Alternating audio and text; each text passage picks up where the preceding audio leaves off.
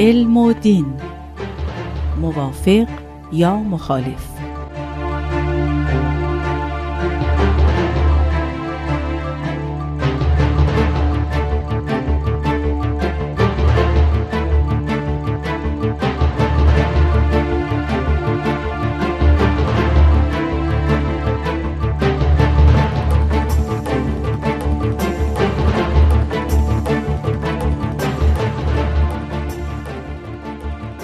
همراهان عزیز رادیو پیام دوست درود بر شما.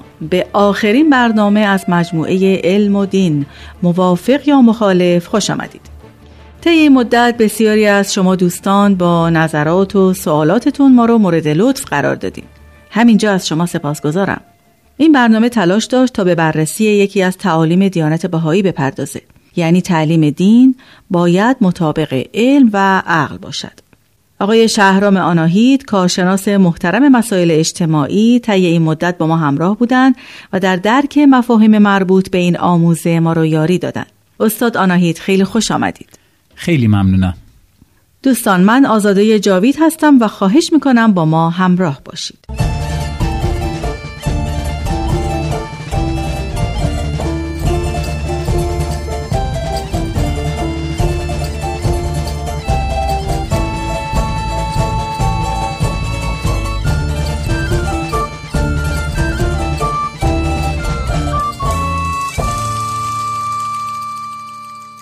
آقای آناهید اگر موافق باشین در این آخرین برنامه سوال اول رو مطرح کنم. در خدمت شما هستم. خواهش می‌کنم.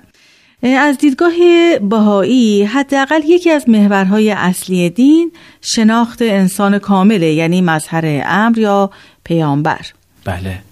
خب به علم امروز ادعا نداره که واقعیت رو به طور کامل ارائه داده اما میگه که یک مدلی ارائه کرده برای تبیین واقعیت.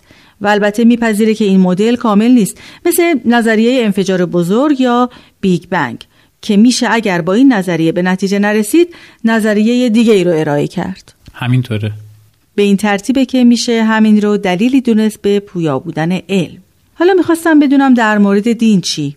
آیا دین هم مثل علم حاضره نسبیت رو بپذیره برای اینکه پویا بمونه؟ اگر که فرض رو بر این بذاریم که گزاره های دینی یک گزاره های ثابت تغییر ناپذیری هستند درباره یک حقیقتی که هیچ وقت دچار تحول نه خود اون حقیقت هیچ وقت دچار تحول میشه و نه دریافت و برداشت ما از اون مجازه که تغییر بکنه. بله خب دین به نظر چیزی میاد که قابل پذیرش پویایی چندان نیست. اما موضع ما در مقام بهایی یه مقداری متفاوت داره میشه. وقتی که فرض رو بر این می‌ذاریم که دین بیان انسانیت که توسط انسانهای کامل یا نمونه های بارز انسانیت در واقع داره در اختیار جامعه انسانی قرار می‌گیره اون موقع نگاهی که ما داریم می‌کنیم به اینکه این حقیقتی که در پشت این گزاره های دینی هست چگونه هست ما چجوری باید باش رابطه برقرار کنیم هم متحول بشه. دقت بفرمایید از نگاه بهایی حکمی که خداوند مثلا در کتاب اقدس برای بهاییان ارائه کرده درمان درد امروز عالمه نه حقیقت مطلق لای تغییری که از ازل تا ابد بوده. از نگاه بهایی انسانهای کامل در زمان ظهورشون درد بشریت آن زمان رو درک می‌کنن و برای آن درد درمانی ارائه می‌کنن. خود همین تعریف کاملا نگاه ما رو به دین نگاه متحولی می‌کنه. دیگه شما فقط حقیقت رو در دل اون گزاره به تنهایی نداری بلکه باید خود گزاره دینی رو در کنار عالم و در رابطه با دردهای عالم درک بکنی و معنی بکنی. دیگه اینجوری نیست که شما بگی که چون که خداوند در کتاب مستطاب اقدس مثلا گفته که احکام ارث این گونه هست و ارث باید به این ترتیب تقسیم بشه. پس از ازل تا ابد ما باید یه جامعه ای بسازیم که همین شیوه تقسیمی که در کتاب مستطاب اقدس اومده همیشه درش اجرا بشه و در واردش مصداق داشته باشه. به خاطر چی؟ به خاطر اینکه این فرض رو میپذیری که اگر حکمی برای تقسیم ارث در کتاب مستطاب اقدس اومده با توجه به شرایط زمانی که این حکم نازل شده اومده. و حالا تو خودت رو موظف می‌دونی برای اینکه شرایط زمان خودت رو موقعی که می‌خوای درباره تقسیم میراث خودت قضاوت بکنی به همون شکلی که حضرت بهاءالله در آن زمان در نظر گرفتن امروز برای خودت در نظر بگیری. این نگاه نگاه جدیدیه. یعنی نگاهیه که از ما میطلبه برای اینکه حکم کتاب رو نگاه بکنیم حکم کتاب رو بذاریم در کنار شرایط زمان. هم آن روز که حکم نازل شده هم امروز که ما خودمون در این مقام و موقعیت قرار داریم. و سعی بکنیم به اون حقیقتی که در پشت حکم پنهان شده بوده به اون مشیتی که در اون حکم آشکار شده نزدیک بشیم. به همین خاطره که ما خود خود احکام رو هم ابزاری می‌دونیم برای شناخت بهتر مظهر امر یه جایی حضرت بهالا میفرمایند که این درباره کتاب اقدس میفرمایند کتاب مستطاب اقدس. میفرمایند که آنچه که اینجا اومده ختم رحیق مختومه که گشوده شده. فقط یه حکمی نیست که شما قراره بر اساس ظاهر اجراشون بکنید و تمام. بلکه این احکام احکامی هستن که شما رو می‌خوان به حقایق عمیقتری که پشت اونها هست هدایت بکنن. خود آثار الهی به ابزاری بدل میشن برای اینکه شما بتونید حقیقت مظهر امر رو حقیقت پیامبر الهی رو بهتر درک کنید. چرا می‌خواهید به اون حقیقت نزدیک بشید؟ برای اینکه بتونیم قضاوت بکنیم بر اساس عقل علم و حکمت که مظهر الهی برای ما چه چیز رو خواست.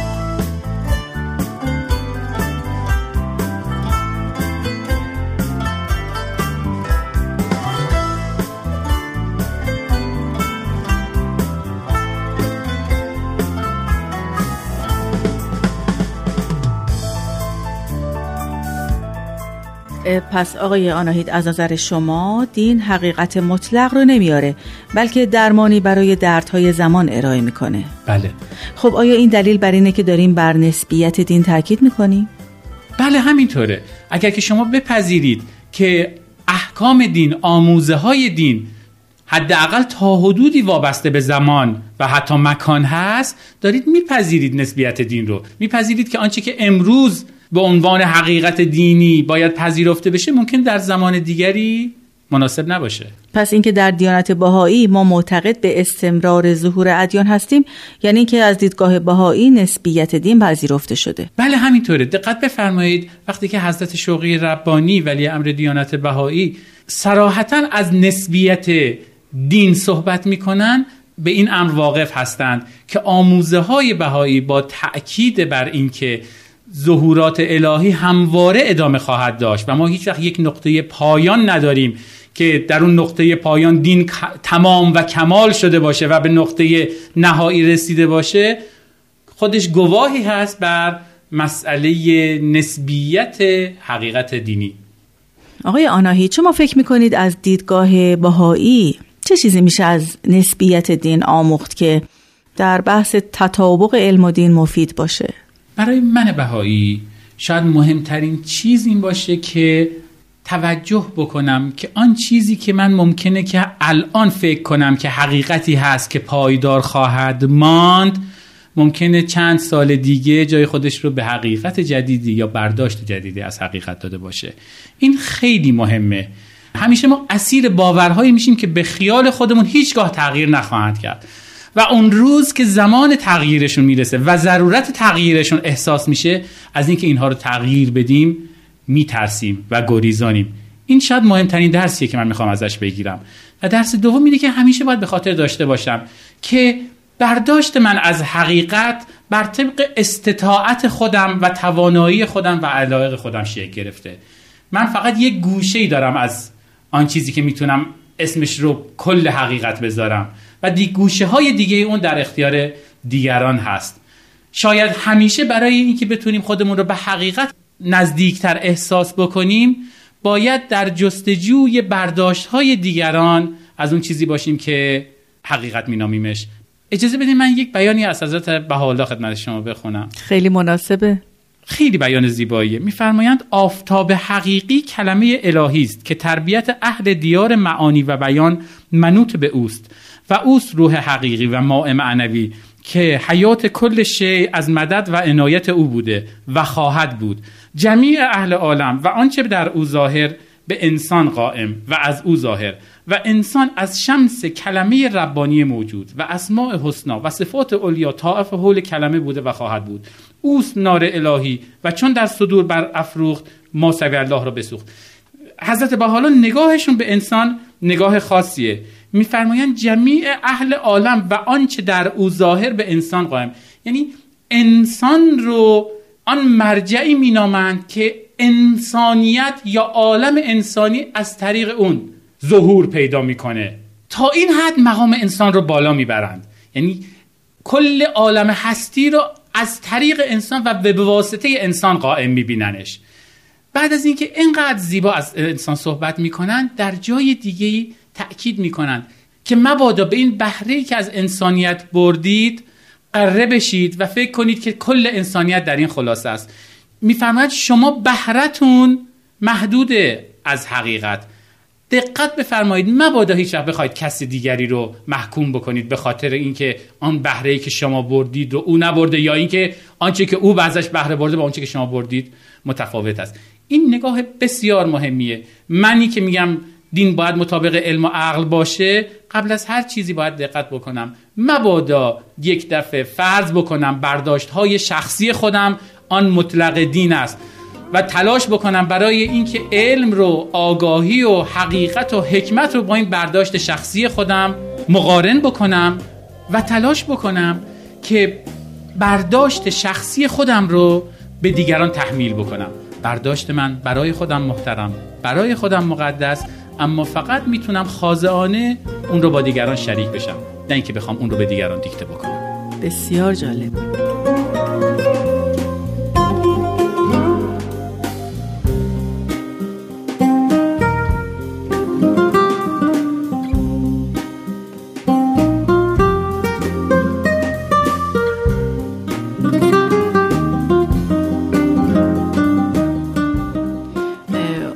شما در دنیای آینده علم و دین رو چطور می‌بینید؟ آیا روبروی هم ایستادند یا در کنار هم؟ خب شاید امروز کمتر کسی درباره اینکه علم در دنیای آینده همچنان نقشی پررنگ بازی خواهد کرد داشته باشه حداقل می‌تونیم بگیم که باور ضمنی همه ما اینه که نقش پررنگی که علم داره امروز بازی می‌کنه در دنیای آینده نیست همچنان ادامه خواهد داشت بعضی ها تردیدهایی رو درباره نقش دین اعلام کردن. قبلا صحبت کرده بودیم که از دیدگاه بعضی از جامعه شناسا روند سکولاریزاسیون عالم کم کم منجر میشه که نقش دین حاشیه‌ای تر بشه.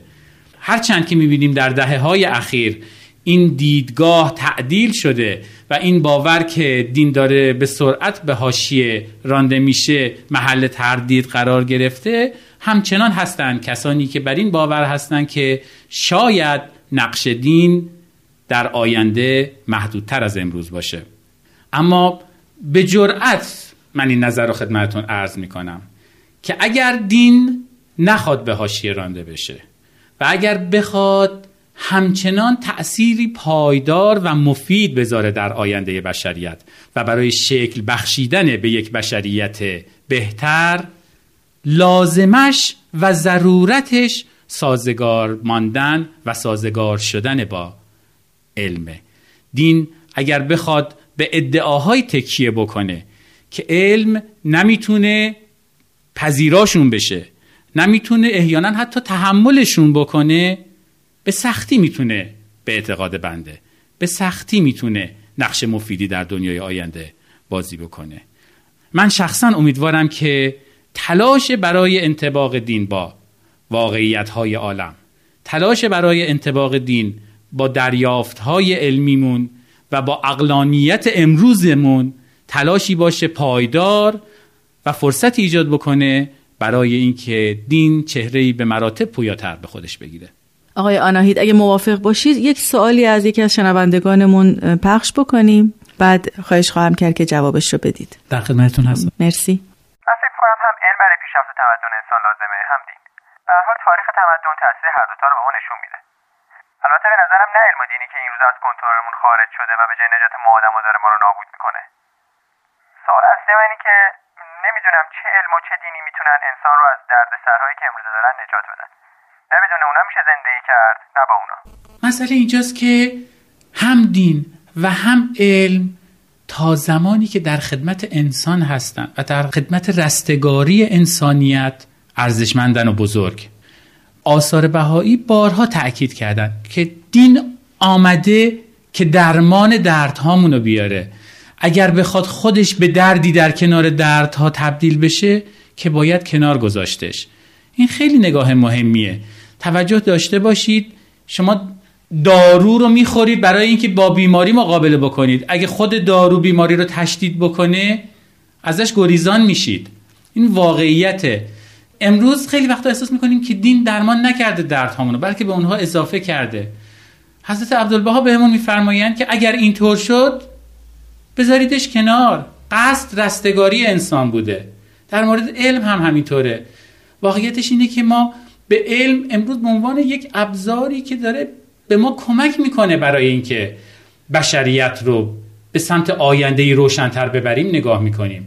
ما خیلی وقتها اون امتیازی که باید به علم بدیم و شاید ندادیم. هیچ وقت توجه کردیم که تحولات حوزه کشاورزی چقدر تأثیر گذاشته برای مقابله با قحطی و خوشسالی هیچ وقت توجه کردیم که چقدر بیماری ها رو تونستیم باهاشون مقابله بکنیم به مدد علم. علم تا وقتی که داره این کارها رو می‌کنه ارزشمنده و بزرگ. اگر زمانی برسه که علم از نقشی که داره بازی می‌کنه برای شکل بخشیدن به یک بشریت رستگار تر خوشبخت تر عدول می‌کنه و فاصله می‌گیره شاید باید درباره ارزشی که برای علم قائل میشیم تجدید نظر بکنیم. امروز خوشبختانه اونجا نیستیم هنوز. امروز هنوز امیدواریم به علم. خوشبینیم به. و من که بهایی هستم خودم رو بهایی می‌دونم به دین خوشبینم به آینده دین خوشبینم. و به نقشی که این دوتا در کنار همدیگه می‌تونن بازی بکنن برای اینکه یک انسانیت بهتری رو بسازن. امیدوارم که این خوشبینی مقرون حقیقت باشه.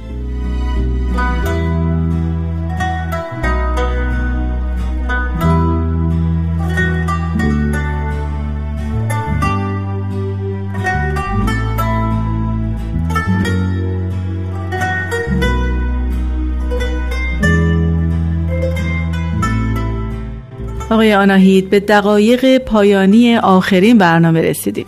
اگه موافق باشید جنبندی شما رو داشته باشیم. از اونچه که در این مدت در این برنامه مطرح شد. در خدمت شما هستم. ما اولین جلسمون رو با بحث درباره اینکه آثار بهایی وقتی صحبت از تطابق علم و دین می‌کنن منظورشون از این علم و آن دین کدام علم و دین هست شروع کردیم. اشاره به این مسئله کردیم که به نظر می‌رسه حداقل بر طبق برداشت ما که مفهوم علم در آثار بهایی داره وسیعتر از آنچه امروز از علوم تجربی برداشت میشه طرح میشه. و از طرف دیگه مفهوم دین خاصتر داره میشه تا اینکه به طور خاص دین تحقیقی رو شامل بشه. در ادامه صحبت هامون به پیشینه بحث تطابق علم و دین در اندیشه اسلامی پرداختیم. نقشی که اندیشمندان بزرگ اسلامی از فارابی و غزالی گرفته تا شیخ احمد احسایی و سید کاظم رشدی بازی کردن برای شکلگیری مقدمات بحث تطابق علم و دین در آثار بهایی رو مورد توجه قرار دادیم. در ادامه درباره سوالاتی که شده بود در رابطه با تضاد ذاتی علم و دین یا تناقضات ازلی و ابدی که بین این دو وجود داشته اظهار نظر کردیم. گفتیم که ضرورتا دین و علم نه همیشه در تضاد بودن با یک دیگه و نه این فرض که همواره در تضاد خواهند بود به نظر فرض قابل دفاعی میاد. اشاره کردیم به فرصت هایی که اصل تطابق علم و دین ایجاد می‌کنه برای پویاتر شدن اندیشه دینی. و برای تحول برداشت های دینی ما در هر زمانی. بحث درباره برخی از تناقضات ظاهری بین گزاره های دینی و علمی کردیم. اشاره کردیم که آنچه که غالبا به موارد تناقض بین این دو تعبیر میشه ضرورتا نه مورد تناقض هست و نه احیانا اصلا صحت داره وجودشون.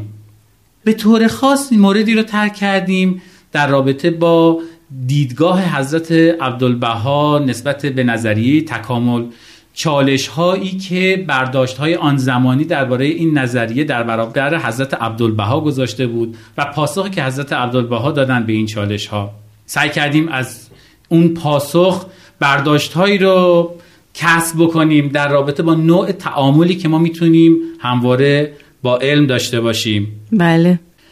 پویایی علم رو مورد توجه قرار دادیم. به این مسئله پرداختیم که خود پویایی علم می‌تونه اسباب و مقدماتی باشه برای پویایی دین. اگر که ما به اصل تطابق علم و دین توجه داشته باشیم و ازش پیروی بکنیم.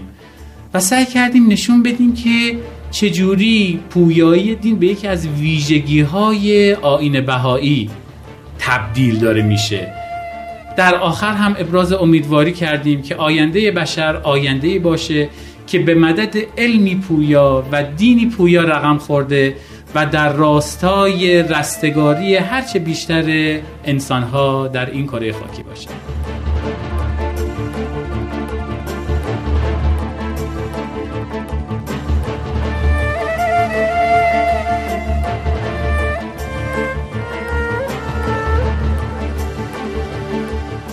به پایان آخرین برنامه علم و دین موافق یا مخالف رسیدیم. از استاد شهرام آناهید سپاسگزارم که طی این مدت ما را همراهی کردند تا بتونیم هرچه بهتر به مفهوم تطابق علم و دین از دیدگاه آین بهایی پی ببریم.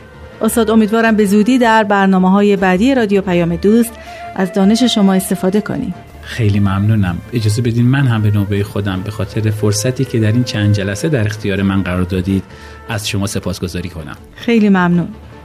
همراهان عزیز از اینکه در طول پخش این برنامه ما رو مورد لطف خودتون قرار دادین سپاسگزارم. همچنین از همکارانم ممنونم که برای تولید و پخش این برنامه نهایت همکاری رو داشتن. سپاس مخصوص از حامد صدا بردار برنامه که برای این برنامه بسیار زحمت کشیدن. دوستان من آزاده جاوید تهیه کننده و مجری این برنامه تا مجموعه دیگر شما را به خدا میسپارم. بدرود.